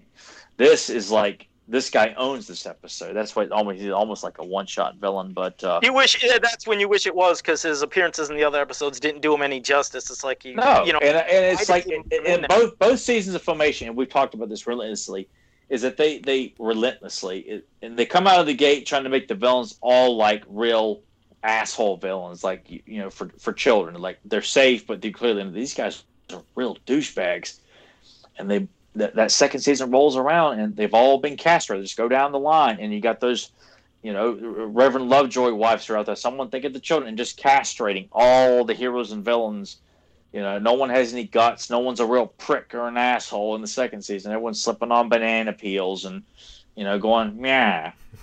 You know, which uh, don't do uh, yeah, I, I won't go into that one aspect of it here, but in, no. in this concept art, it seems like at the top two that they could have just reused like Triclops's visor in a way that they probably would have just repurposed that and repainted it. It's bizarre it. looking at yeah, because yeah, when you look at it, it almost looks like at the top it looks like a face, but then you got the face and the chest on that concept. It's it's definitely out there, but of course that's why they're rough sketches. That's why they are concepts because they're trying to go see go from one point to another. So you'll see some weird shit, of course, at some points because you look at it, it's like, God damn, that's a lot of weird stuff. And what are these like kind of robot hand head snake things? You you can't really tell when you're looking, but it's it's still interesting. But yeah, I'm glad we got the thing that we. I mean, Dial-A-Mug as he appeared in the cartoon because this, while cool cool. It's almost like you were saying, Tyler. I mean, this concept could almost have been another character just because yeah. it is so different. He's that different to where, yeah, he could have been his own character. I know but Axel yeah. put him in like his, his horde poster that he did for Mad Duck posters. Like there's like the three variant posters, and one is they had that version of Dial-A-Mug in the poster. Uh, oh, the did toy he? concept, yeah, which was which was I thought was really cool. Like the toy version of Catra. Grizzlor has the black face. Um, so I just thought that was a, a, nice little throw in there too, because I'm like, God, didn't ask so much yeah, for this. Poster, I, I thought Damn. I thought about because uh, I just recently discovered Mad Duck posters, and I was thinking, I was like, well, those are 24 by 36. I really do like that one with uh, Ninjor and Snakeface and King Randor and Sqweeze. I'm like, mm, maybe I should pull the trigger on that one. So hey, if you guys are looking for the magazine posters without the, the, the text and everything on it. You want a bigger size, but pay a little more. Mad Duck Posters. Go ahead and give that a Google. I think it might even be madduckposters.com. Yeah, I'm, pr- I'm pretty sure it is. Yeah. it is cool if they do offer a lot of these Earl Norem prints. I just, I, I, some of those things I can't justify paying. Yeah, yeah. When I when I bought the original posters so much cheaper off of eBay right. with the magazine yeah. too, and you want me to pay like 55 to 60 bucks for just a print. Hey, if you if you got the, the, and then the money to do it, and they got a lot of cool other Masters of Universe prints on there as well. It's not just yeah. relegated to Earl Norem's work. So go check that out. It's a yeah. lot of good yeah. art on there's, There's a couple of other interesting, you know, some of them on there. I'm like, yeah, some, oh, like, yeah, it's it's hit and miss on some, but it, it's nice to see all that other stuff on there too. Yeah, there, there's a really cool uh, poster for Teela's Quest. Uh, um, Oh, uh, of course, Axel did his uh, his uh, Evil Horde poster. There's a couple other. Emiliano did a beautiful poster for them as well. So there, there are some good ones, and then some ones where like, ah, you guys just painted the damn figures. you know, I, I, I, ain't got time for that. Just throw throw these classic figures. I'll just draw what I'm and like, you know, no, that's not talent. you know, I got no, I got no patience with that kind of Billy Jack bullshit. Uh, you know, take this character and make it your own. Damn it. Well, speaking of characters and making it your own, I don't know if you guys have anything in mind, but uh, if you were to do more with Dial-a-Mug and not have them slipping on banana peels, if we're just saying that Dual Devlin is a one-off appearance, how would you bring Dial-a-Mug back for another episode? Oh, God, I, would probably make him Force Captain. I, I, I, I, I'd make him, you know, if you're not going to use Mantenna, Grizzlor, Leech, and Modulok, is which to me that's that's the quintessential you know uh, group of the horde, like and, and Catra too and Shadowy. But I like I just see Dial-a-Mug as like the biggest prick, like the guy that really enjoys torturing people over taxing them and taking away their belongings because they can't afford to pay the tax. Like he relishes, like, oh, let me do it. I, I'll go do it. I'll I'll go destroy this small village where they got nothing, and they, you know, there's a family that has like five kids. We'll burn their house down in front of the kids, make the kids watch, like really build up it, you know, what a real villain should be in this world, and that you just can't wait for She-Ra to kick his ass. Yeah, and that's where yeah, because almost like earlier when I was just doing my mocking voice and stuff, but that is how I see him because I said like when he's coming there to collect the money or whatever he has to do with all the people around him when he has his troopers, but he And is like smiling. a biker He gang. really- I love that about Dylan Yeah, Devlin. He comes in like a biker gang. He does, and he's like he's the leader, and he's the enforcer, and he is the loan shark, the collector. He's there, and then if you don't have what he needs, that's when that smile face switches and the Yeah. eyes turn and gets angry, and he fucking takes care of business. That's what I see too. I love it, and that's what I wish we could have seen more of. Of course, we know we wouldn't get that violence in She-Ra, but still, somebody that's imposing, intimidating. That that's the person that when shit's going down, he's being called in, and I would have loved to seen that for Dial-A-Mug. I, I've always wanted to use him a, a lot more. I mean, if I was ever given an opportunity to, because I, I just always wa- thought it'd be cool, like to have like He-Man or She-Ra, like just punch the shit out of Dial-A-Mug, like just you know, like he's taunting him or something like that, and they just had and just ran their fist right into the side and just punch like impale him. In, in, in his like his whole like body there and just like tear out his innards and there's like oil and grease flying all over the place. I just you know Grimbot's here to annoy us, Tyler. Grimbot is Oh, here what, to what, what is he accusing of, or what did he create Oh, now? well, did you create is Dial-A-Mug? Yeah, because Dial-A-Mug comes back to throw pies at the rebels. He's a dick. What a dick. That's it. We gotta ban him. Get him out of the chat room. He's gone. Well, So, he did uh, create Dial-A-Mug, so he has the right to, you know, decide Dial-A-Mug's fate. You know, I mean, who are we to, you know? Right. Well, now we'll pass it to you head. guys in the chat room. If you do have any questions for us, whether it's from the cartoons, the movies, the mini comics, anything else, pop it up right here, right now, and then we'll get to them. And then Nathan, is there anything you wanted to say or do? I do have something else to throw into Dial-A-Mug here to wrap it up. I have me fighting Dial-A-Mug here. Compliments of Axel. Could you go a little the yeah? Keep going that direction. Yeah, Sweet Christ. with with the uh, the beast monster coming down on both of us there. Oh, I mean, I, I, I, it. I, I would like it. What I would like it better if you're if you weren't in there, but you know, is what it is. Well, but we need to have the epic scale, you know. So if I'm not in there, you know, you got to have the muscle, you know. Oh, Oh. yeah, I'm trying to trying God. to hold back the vomit now. Jesus. Well, at least I'm not that arrogant. But hey, let's see. Um. Oh uh, well, not about this, but Eric Joe's arrogant about other things. I, Nathan's Uh, arrogant about let's- wrestling. Joe's arrogant about how customs are done, and I'm arrogant about damn near everything else. So. let's see. There you go. Uh, let's see if I can. Uh, I'll, I'll try to find some of the, the comments from last week. There weren't as much. Uh, get a, a belated birthday message from Omegator. Captain Chronic says, "Hey, I like Neptune." okay, we didn't even talk about. Well, it. I'm glad there's one of you out there. Well, I, Did we mention I, Neptune? I well, even we talked that. about. No, I was I was slamming, you know, because we were talking about the classics line. How Scott was like, "People love Neptune." I don't know what you guys' problem are bitching about Oh, me putting okay. Neptune in the Uh, line. and then Oh, and okay. then Joe had replied to this already, but blue-haired lawyer said, "Have you guys seen the Zica Sectaurs action figures?"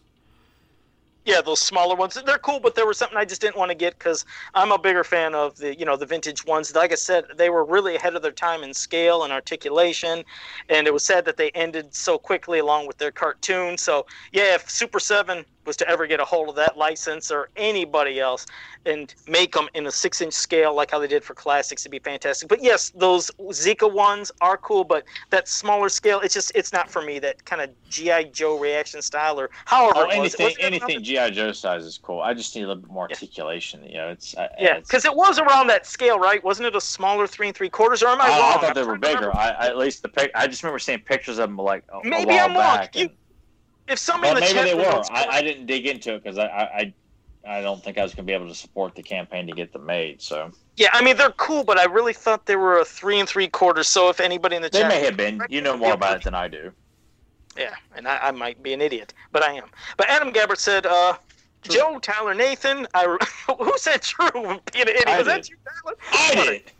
What a fucker. All right, Adam Gabbard said, Joe, Tyler, and Nathan, I remember having the vintage weapons packs for Masters of the Universe for the toy line back in the 80s until years later they were released for classics. What are your thoughts for that? I, didn't- I'll be honest, Adam, I mean, as a kid, I liked the vintage ones when classics came. It was cool, I guess, to have additional stuff, but I really didn't flip over them. I just, and I guess one of them didn't. One of them have Cowl in the weapons Yes. pack. For, classics. Yeah. So that was cool. But just for weapons, I've never been somebody that just flips over weapons packs. But they're still cool for those who like them. So it's not like I'm knocking them. Yeah, it's like any of those. uh, It's not just with this line, but anything in general, as a toy line wise, when they release accessory packs. Sorry, I was chewing on a piece of ice. When they release accessories packs, uh, half the time I'm just like, ah, it's kind of pointless to me a little bit. Unless there's something in there that gives you, but it's usually just like one thing amongst others that you don't really want or need. That's how I've always felt about any of that stuff. It's like uh it's similar to uh shit, what was that in the 2000X line? Tyler who went to Kmart and you like flipped out over it. Uh What? Like the the bat the flight yeah, packs. the flight packs. I was like, Why? yeah. What's the point of this? You're like, oh, you don't understand. I'm like, yeah, I don't. Can you please explain why you're so Yeah, excited about it? I, I, I couldn't because it was just new He-Man toys, and the, the, the Bat Pack was only featured like once or twice in the 2000X cartoon. It was just like a quick device that just picked Skeletor up. Like it was a, uh, yeah, not a. I was just determined to not miss out on everything. He was He-Man so ex- everything he was, was so gold to me back excited. I'm like, uh, I was. uh. Yeah, I think, and yeah, the reason I, I think I remember picking, not picking on Tyler, but I remember saying something, but he still's like, I don't give a shit. It was when he was talking about those flight packs. I said, you know what's weird about it? They are things that are supposed to make them fly, but I think they actually called them fight packs. And I was like, why do they call them fight packs when they should be flight packs? If I'm not mistaken, I think that they actually call them a fight pack. And Tyler said, I don't give a shit. I don't like them either way. but they actually are fight packs. But he's right. Everybody says it. They should be called flight packs, but they were fight packs, as dumb as that is. Yeah, and I never took them out of the package. I just bought They one of each and just yeah. I mean, it was just more about grabbing everything that had the He-Man logo on at the time. Know, But, like uh, a cheap knockoff of Zoar and Screech. I mean, I, I just I didn't like him either. I bought them, but I was like, eh, off to the side. I never clipped them onto He-Man or Skeletor. I just either. off to the side. But thank you for that question, Adam. I did. Uh, I did own the the weapons pack from the '80s. Though I bought it at a Happy Flea Market, and it would, uh, and it was like the only like men on cart item I owned for like the longest time. But I, I, I didn't notice it had been stapled back together. But it was still cool to have like the cross cell Still cool. artwork on the back. dumbass. All the weapons were, and that's why I ended up just taking off. Like, wait a second, I paid 15 bucks for this, and it was stapled back on. Those foreign sons of bitches. You know, Oh, great. they're also the Um, same guys that sold me my men on cart Stilt Stalkers, which were intact. So. All right. Uh, Grimbot says he has a question for me. I'm not going to go all into it, Grandpa, because I'll get upset. He said, Yes, I have a question for Joe Amato. How was that Kevin Smith interview? There's an interview that's on YouTube that Kevin Smith did with two people. I don't know who they are, I'll be honest. And he was talking about the new cartoon, Master Universe Mhm. cartoon, and I guess Clerks 3. And the first 27 minutes, he was kind of talking. But when he hit the 15 minute mark, I just stopped. It's not that I just couldn't sit through it. I'm just saying, okay, maybe the cartoon will be good, but just some of the things he said just kind of. Well, I what, did- know, what did he say? Because I- I, I- didn't check this out. Well, okay, all right. yeah, now, I wasn't aware of it either. Well, it was how he said this one line. And I'm thinking, okay, well, how. You guys are going to know more because you know more. I always said I know nothing about Kevin Smith. I never watched any of the Clerks or the Silent Bob and Jay or whatever the hell they're called. I, never watched any of them things. I don't know. I never watched them. So Beaver and he came to a part around the yeah I'm, I'm an idiot but anyways he came around the 15 minute mark and he said something about like you know he was looking at some of the episodes they're working on and you know he's just getting up and he's waking and baking and i was like okay i already know what you mean you're gonna wake up you're gonna smoke weed you're gonna do whatever i know what that reference is supposed to mean so i'm like yeah, you're the clear person that should be working on this. I don't know if you're writing and doing. I just get annoyed. Again, I have nothing against people that if you do whatever you want in your uh, life as an adult or anybody. But when I heard that, I was like, I don't know, it just annoyed me. I was like, is he known for uh, doing drugs and Yes. stuff or something? Oh God, or yeah. Every, like that? everything to him is about you know, smoking, smoking weed. I mean, everything about him is The- about that. I don't it turned me the wrong way again. And I have nothing. If people are in, in the chat room and, and people are listening, if you smoke weed, that's fine. I don't care. I just don't So- do it. But it's how he said it. So it, it was annoyed just me. that, I don't and you know. shut it off. There wasn't any. He didn't. I did. I heard. I don't know. And then he was talking about the music of the new cartoon, how great it is, and I can't remember if he said it might even be better than the original or how it was phrased. Grimbot will have to say something. I don't know. I'm wanting the cartoon to be good, and I shouldn't be that nitpicky because, like I said, I don't want to come across the wrong way of people thinking that I'm judging. Isn't it anything. I'm not. hilarious that that Joe is just now? It's like, wait, he smokes weed all the time. I don't know nothing about him. I don't. I don't. I don't know. I don't know Kevin Smith. I don't know his movies and and things. So, He no, said- I he heard said- that. I just, Uh. J- yeah, yeah, that that Silent that Silent J and, and Jim Bob, all they do is smoke pot. Like there's Yeah. nothing but references Oh, to okay. them Uh, smoking it's pot been all like the time. that yeah. from, from the beginning. It's just hilarious that how Yeah. many months has this been announced? And Joe's like, wait, he wakes and bakes. Uh, I turned the interview. I- off. I I don't know what that Yeah. means. I'm down. I'm you know I'm like those Dawson's Rivers kids sleeping in each other's beds. Oh beds. hell yeah! So you, if My anybody balls. does it, that's fine. I don't.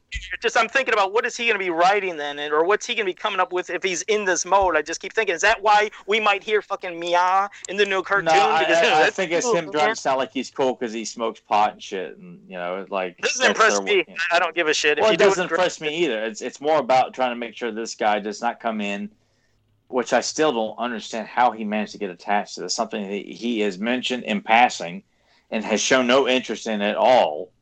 You know, you just still can't help but wonder how this guy got attached to it, in in name only. Like I don't I don't get it. Um, any superhero I don't question because he loves comic books. He loves Marvel and DC. Like I wouldn't question that at all, but. I, I don't get it. I have no idea. I mean, I I'm just. hope I, all, like I said, I don't you even know. I don't know if he's the. Like I said, I, I'm not. I don't think he's the main writer of this. I know he's. no, he's whatever. not. But just someone Yeah. that works on something like this, like even though Michael Bay didn't direct Turtles, his fingers were all over those films. Like, and we know what he did to Transformers and stuff like it's it's those kind of things that he may not be calling the shots, but where is the influence? It's like a shitty movie gets released from 20th Century Fox, and the director takes the heat for it, even though it was you know the head of the studio and, and pushed all these big changes, and he doesn't get the blame for it. The director and the cast and crew get blamed for it. And it's kind of I'm one of those things these I like writers are good because I know there's a lot of writers, and I hope these writers do great. You know, I mean, uh, great episodes. I'm hoping that they write something incredible. It's just, uh, I think even one time when he said, "Yeah, there's times where you're sitting around and we're just shooting ideas like, hey, that's cool, that's cool, that's funny, that could work," and I'm like, I, I don't know. It just it annoyed me, but that that's uh, that's the end of that. But yeah, thanks for that, Grimbot, for well, getting me I, he's lost a lot of credibility as being anything like legitimate pop culture. Like, you know, we all know he's paid off to say, "Oh, this, this Star Wars prequel was fucking awesome, dude." Like, we get it. Like, he's lost all credibility in that regard. Like, I don't look to him as like this guy loves comic books and knows his shit. Like, yeah, I'm, I'm no, I'm, I'm aware he does, but in terms of like listening to him for his opinions on stuff, no, I don't, I don't give two shits about what Kevin Smith thinks about this or that or that movie or that movie. But I, no. again, I would like to say I, I am really hoping the cartoon would be good. I hope whoever's writing, because there's a lot of different writers for each episode. I am hoping it's great. We'll just have to wait and see. But uh, here comes a question from Fevmon. Said, "Question: What would your job? What would your job in the Royal Palace of Eternia be?" My job. fitness instructor. Hmm. I'd be I'd be the the food. I'd be running the I'd- gym. I'd be right next to Chef Allen. You got to put a little more in this. You got to have this. I'm the one that's always eating the. F- yeah, I'd probably be there, or maybe I don't know. Yeah, that. I yeah, on don't legit, I have no idea what I would be doing. know. Okay, Nathan would well, be the advisor to King Randor, man. That guy's a fucking idiot. You gonna listen to him? Yeah, I can see He's Nathan a- just offering his advice. Either that, or I. I would probably be uh, maybe hanging out with Man at Arms, being like an apprentice or working with something, or like, hey, like, Yeah. uh, here's some computer stuff, man. Let's let's let's mess around with this. I don't know. I really don't know. well, it's a different question. It makes your head spin. So here's another one that's gonna make your head spin. Curtis Ackerman said, if you were to put together a Masters of the Universe version of a Christmas Carol, who would play Scrooge, and who would be the three ghosts? Hmm. Would you make Man at Arms be screwed since he's always sometimes pissed off all the time, and I don't know who the three ghosts would be? I don't know. That is a weird ass question, Curtis. It's No, such- I, I'd probably make it make it. I mean, yeah, I, I is this is strictly just trying to honor the question. Like, I, I it's hard to picture it's- anybody going through this, but it, would- I think it had to be somebody outside the like one of the other heroic warriors. Maybe you know someone who's kind of bitter I'm about. surprised you didn't say Teela. I'm surprised you didn't say Teela. As you said, she's always so. Oh, you know what? Actually, that would be a good one because she is, you know, just the Ebenezer, you know, Scrooge. I mean, she's just a constant bitch about everything. So, you know, uh, And, And Adam would tries to have to be one of the ghosts because he's always getting shit on by Teela. So Adam would have to be one of those ghosts to show her the error of her ways some yeah, and he's constantly like cutting into her, you know, you know, Captain of PMS and shit like that, Sandy Vagina, like just constantly egging her on, like, hey, you remember you did this shit to me? Yeah, you cunt. you know, so maybe he would be for yeah. Maybe he I think Scareglow should be like the uh the um uh, uh oh no no no no well uh, yeah yeah I guess he would I, was- I was gonna say Jacob Marlin but yeah the Scareglow should be the Ghost of Christmas Future.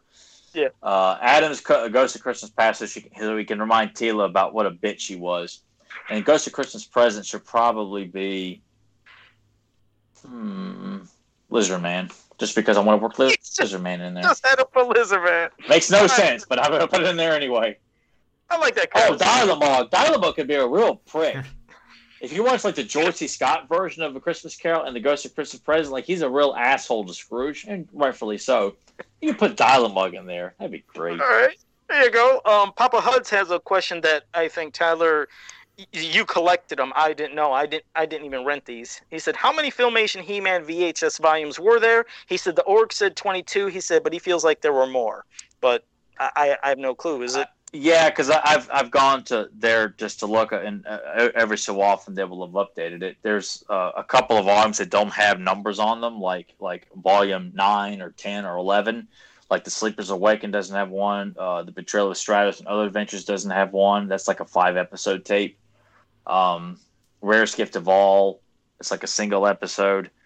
Um, I'd have to go back and look at it, but it's well over 20, 20 volumes. Yeah, there's there's um, Jesus.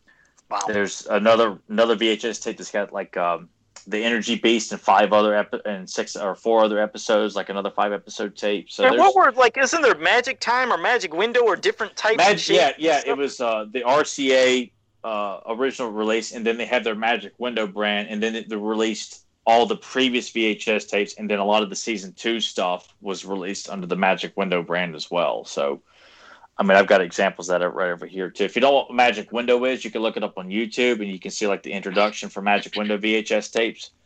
Um, yeah, so that that was that was another fun. Uh, Part of the experience of watching He-Man and She-Ra on VHS was the that Magic probably would have Window been opening. cool. Yeah, like I said, I never had a desire since I always watched them on TV. But like I said, you and I had two different experiences. Me was watching them live. You got to rent them, and I sometimes wish I could have seen the stuff to rent because it sounded like it would have been a fun experience, especially to Well, see see, I was stuff wanting like to see it on TV, and I, I got very little opportunities to see it on TV. So yeah.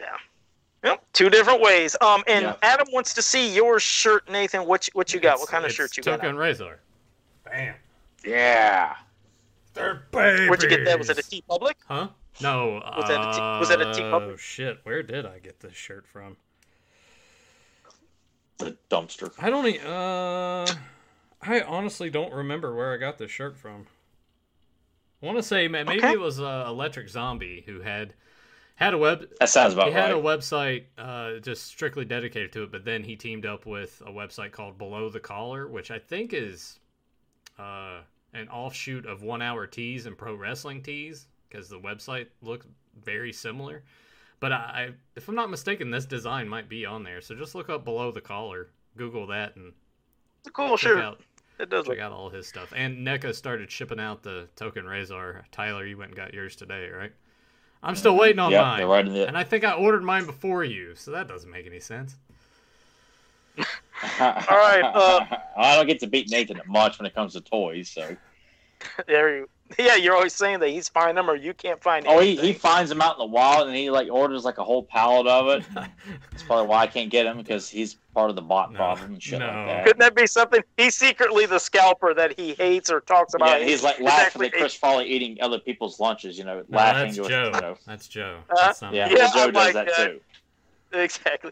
Jason Havlik said, "Should Jitsu have his own faction of evil warriors? Why or why not? I like Jitsu being by himself. I mean, you know, as his own Yeah. warrior. I don't want him. Yeah, I think if they, I, I like him loyal to Skeletor. You know, one of those ambitious guys that was like, you know, I, I can take over Snake Mountain, but ultimately like succumbs to like, you know, you know, never really uh, actually overthrowing Skeletor, but someone that thinks about plotting against him at times, but respects him in the long run. Like, yeah, it's I, can't really picture any any of the evil warriors like as, as intelligent as some of them are than others. Like, I, I kind of like them all working with Skeletor, like the image of Skeletor and Jitsu on a mission together. Like that's a badass image, and Jitsu off on his own as well. But he's got to be part of the Evil Warrior Allegiance, man. Got to. All right. Um, Good question. Yeah, yeah, definitely. Oh, Daniel Carhoonan just had to mention. He said, "Yeah, Joe would be the food tester to avoid the royal family from getting poisoned." Well, thanks a lot. But, yeah, but I'm it wouldn't work because Well, I'm sure everyone around the world house like, hey, I wonder if Joe would eat this for a quarter. Because I ate garbage, I couldn't get poisoned. That's the thing. Like tested to see. It's like it doesn't matter. It doesn't affect him. That's It's why really they should call okay. Joe Goat Man because he eats everything a goat would.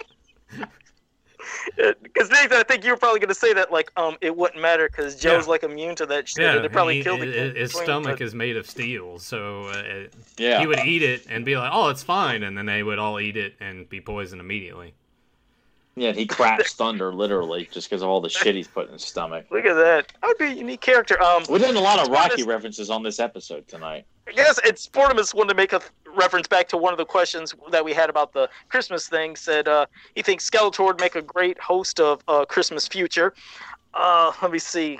What else did I? Uh, the question. Um, Gavin the nerd. Question. Another round of which artist would be great at the world of He-Man? Jack Kirby, Norm Breyfogle, Adam Kubert. I don't even know these fuckers. I'll be honest. know- I, yeah. I didn't mean. Uh, Like uh, yeah, I like, I like Adam Kubert. A- I know Ad- Jack Adam's Kirby, very, but very the good. other two. Uh, yeah, I know Jack Kirby, but the other two, I was like, I probably didn't even pronounce their names right. Yeah, Kubert Kubert followed up Jim Lee on, on X Men. Like that's that's the one thing always comes to mind when I think of Andy Kubert. Um, I like his work a lot, and I think he did some uh, like some of the X Men trading cards from 1992. I think like the second or third series of X Men trading cards, or some of it. I think with a few other artists. I, I like his work a lot. So oh god, yeah, he kick ass. He would. That's Jack Kirby- probably, I mean, there's a, probably a lot of them I see art, but I probably just didn't know who the hell drew. Well, some some guys know how to draw like menacing villains and heroic, uh, you know, heroes and beautiful women. And Andy Andy did a, a wonderful job at that. Some guys just phoning in with their cheap, sloppy looking. Like this looks like someone's layout, and you guys print this as the final look. Like this looks like dog shit.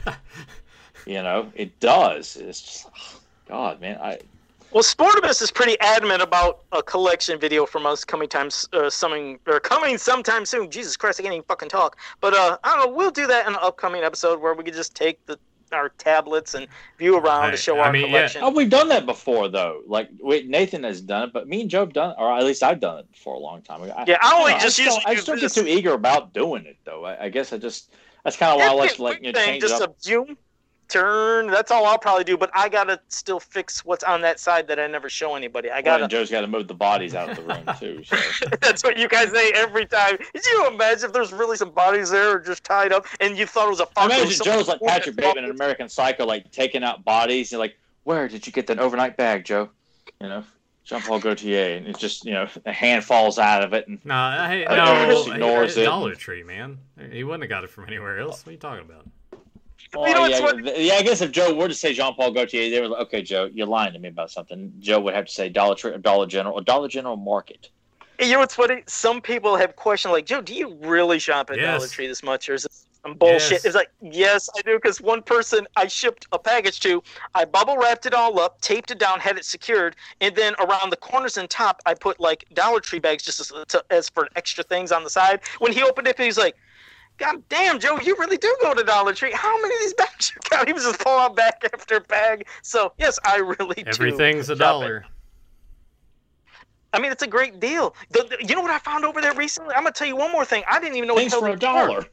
Yeah, things for a dollar. There was this thing called pot sticker. I was like, what the hell is a pot Oh sticker? my God, Joe. And it's supposed Maybe to be some, Kevin Smith knows what it is. Yeah, it's it's supposed to be some kind of like uh, like a dumpling, Yeah. but it has chicken and vegetables and a Chinese thing that you fry. And I seen it there, and it was like six of them in a bag for a buck. I was like, I gotta just see what these are about. So I bought a bag of those, came home, fried them up in some butter and stuff. God damn, they were good. You got six of them for a dollar. So I went back, got five more bags, and those last me out Those last him five months. no, they're good though. So if you have your Dollar Tree around, you get Joe something looks like a called hot squirrel holding one little lump of food and just eat Dude, like I, this. I went scurries No, away. I went to uh take the the trash down, and you got to think I got to walk a long ways with the trash cans just to get them to the end of the driveway, and I'm hearing this noise, and it's just echo. I'm like, what the fuck is that? And it's just a squirrel sitting at the tree down there, like just just gnawing, gnawing on a nut, and I'm like, okay. It was a weird noise. I've never heard that before, but it was just so loud. I'm glad you went that direction because for a second it was like you were talking about me, and they're like, you know, I was by the garbage the other day. And I was like, what the hell is this? I thought you were. And then I thought about Joe. Joe's stories up the tree. And tree. anytime I think about garbage, I just I, I, my mind automatically is like, yeah, Joe Amato. Yeah, when you think of garbage, think of Akeem or think Yeah, I of wish Joe. Todd McFarlane had thrown Joe in with like the rest of the bums in Spawn Alley. Like Joe, Spawn's up there, and then like you see Joe All right. just down there eating like out is, of a McDonald's is there a scene? Like uh, there, there's probably a scene in the animated series or the movie, right, where there's just a bunch of bums in the alleyway. So, uh, Grim, Oh, Grim, yeah. go ahead and photo Photoshop Joe into one of those and post it on the Yeah, or, or into like any like you know some of the early uh, issues of Spawn. Like we got to get Joe in Spawn Alley. Curtis Ackerman just said out of nowhere, and I think you see it, Nathan. He said he's laughing. He's like, my wife just said Nathan looks like a white Jesus. He said I'm dying over here. So, I mean, I, I, I started. you got the long hair. It's it's getting pretty long. This is actually not the longest it's ever been, but it's it's definitely. What about your beard? Oh yeah, Is that the yeah, longest that- th- Yeah, because I I have sucked at growing facial hair for so long, so I've just been letting this grow, and You gonna let more of the sides come underneath your mustache to fill I- that no, in, dude, or what? Or you It's, just uh, gonna... it's just I'm I'm I'm patches over here. Like I, I What is that? A Quaker or a Mormon? They call it those people that have that long beard but nothing else on the sides or something. Don't they uh, have some weird kind of I beard mean, like I, that? I think about uh, Angry Amish Roadkill from ECW. Huh? Ooh, come on, I knew Joe. that was coming when he said. You know, Joe, you never watched any ECW at all?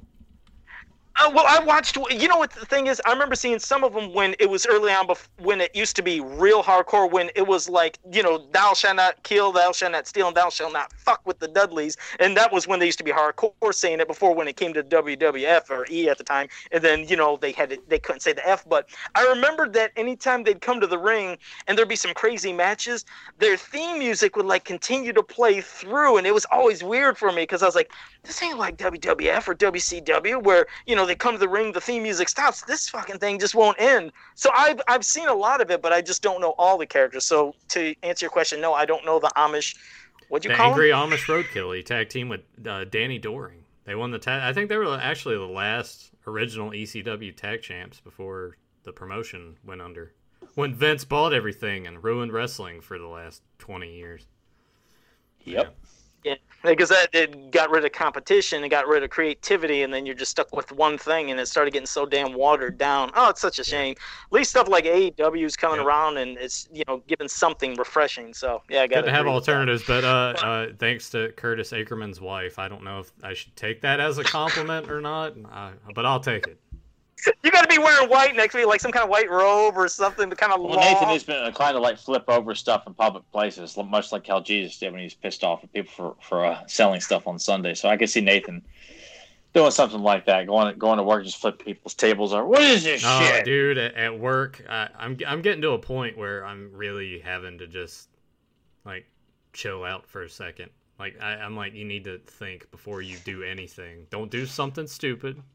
Don't don't get be angry, but just keep it in. Just keep it in. Uh, I don't know how. Well, final question coming to you, Nathan, because people really are asking. You could always do it here on Fans of Power. People would like to see it. They want to know if uh, they're going to see any of the Beyond Retro Arcade or Drunkade or whatever you want to call I it. I think if I'm gonna do it, I'm probably gonna go to Twitch and stream because that's sort of the place to stream video games. So I'll probably do that there. I just checked. The Beyond Retro channel has 200 subscribers. I'm like, when did that happen? I, I haven't, I haven't, I haven't Wow. looked at that in so long. And I looked at it, I'm like, wow, 200? Okay. So I thought we had Well, that, hey. but just no one ever watched. I, I don't. I don't know. I, I, I don't. Uh, well, two last. I was gonna say two last things. One's a, a comment, and the other will be the final question. Curtis Aikman, first one to say yes. She said it was Okay, a well, compliment thank to you. you. I appreciate But finally, sport. Yeah, Sportimus said, "What favorite DC or Marvel character would you like to see appear on Eternia as a crossover, as an ally or foe, or ally or foe?" So he's not meaning like, of course, that horse shit that we've gotten in comics form. But I don't know. Is this something you ever thought about, Tyler? Or is it something that didn't come into your head really? Not really. I, I just I, I can't just push anybody from Marvel or, or DC in, into you know. I just even when Superman crossed over Thundercats, I'm like, why? It wasn't a good crossover, but I just thought the idea was like, I don't I don't quite buy that. It just seems kind of forced and like I don't know. It just seems so unnecessary. E- even with He-Man crossover Superman, I mean, uh, for the one issue that that was okay that DC put out back in the '80s, but other than that, I mean, it had to be like Conan, and Conan's owned by Marvel now, or something like that. If I really had to get, if you want something, I'd probably go with Conan, maybe Thor, but that's probably about it. Like I can't envision just throwing Spider-Man Yeah, or Spider- Captain America or or Black Panther or any any, I- any random or Wolverine. Like I, I- just I just can't. well, do I was that. gonna say I, I think I could see Wolverine working a little bit better than most of the other main characters in Marvel, It- but it just sort of depends on like the obviously you wouldn't have him in costume. It would it would be He would be just Logan. yeah he would just be you know. Logan, but which uh, there was like a, a a what if like you know Wolverine and Conan crossed over and like Wolverine like is in Conan's time. He comes across Red Sonja and thinks it's Jean Grey kind of thing. Um, but it's, it's hard for me to just kind of pick because I just have a hard time envisioning Marvel and DC crossing over with Eternia even though it's been done a few times. Shitty. But um, you know it, it would probably have to be Thor or uh, yeah, prob- probably Thor for the, for them or Co- Conan. Conan first, first and foremost, you know, because Conan, Conan would be the the, the top choice. Um, seeing He Man team up with Conan because Conan essentially inspired He Man. So that that that would be my choice. Yeah, me, I have nothing. I'm sorry, I just, I just don't. I just, I got nothing. I got absolutely nothing. Who- I don't who's read Jack many Kirby? comics. Who's uh, who's Amish Roadkill? Who, who's Just- I who's can't Kevin Smith? it. He does he does weed? Who's hungry? I'm sorry, just something. I got. He nothing. does the pot. So, but thanks for. he does the marijuana. Or what are they? yeah, what is the it? marijuana. marijuana. That's like goddamn. But all right, I think that's it. So, guys, I hope you enjoyed this episode. It was fun having you here in the chat room. And for anybody that's new to this channel, make sure you like, subscribe, share, and ring that bell so you can always be notified when we go live. And until next time, have a powerful day. Dick. That's it. What, what did he say, Dick? Yeah, that's my Uh, quote. uh, Yeah. Dick Tracy. No. Uh, Could you say it again? Dick. God, I have no clue. Let's see if somebody gets in the chat room. JSP is good for usually getting that shit, so we'll wait 20 seconds because there's a delay. He's somebody that might get can, that. can- I, I have can we have a will. hint? No. That'd ruin it. Let's just Uh, wait. First, let's see if JSP gets it, and then we'll get the hint. All right. Hmm. I'm not seeing. So far, I'm waiting, and it's uh, we're almost down to our 20 second delay. So if JSP doesn't get it in five seconds, we'll get a hint. All right, five seconds is up. What's a hint? Paul Verhoeven directed the movie. Oh, was it a RoboCop movie now? Yeah, RoboCop. huh Okay. Showgirls? He said. JSP Yeah, actually didn't get. it. He's like, that, it. To Gina Gershon. Dick. Uh, or when what's his face shows his fucking bare ass. Yeah, Kyle MacLachlan shows his Ah, ass. I'm like, hey man, I'm trying to do things over here. Get out of frame. This is one of my favorite stories Nathan tells about how he would like streaming like showgirls on really late at night on his computer, like in high school, and he's like, "Oh no, Kyle MacLachlan's ass!" Ah, ah. Guys, thanks, man. So, bitch.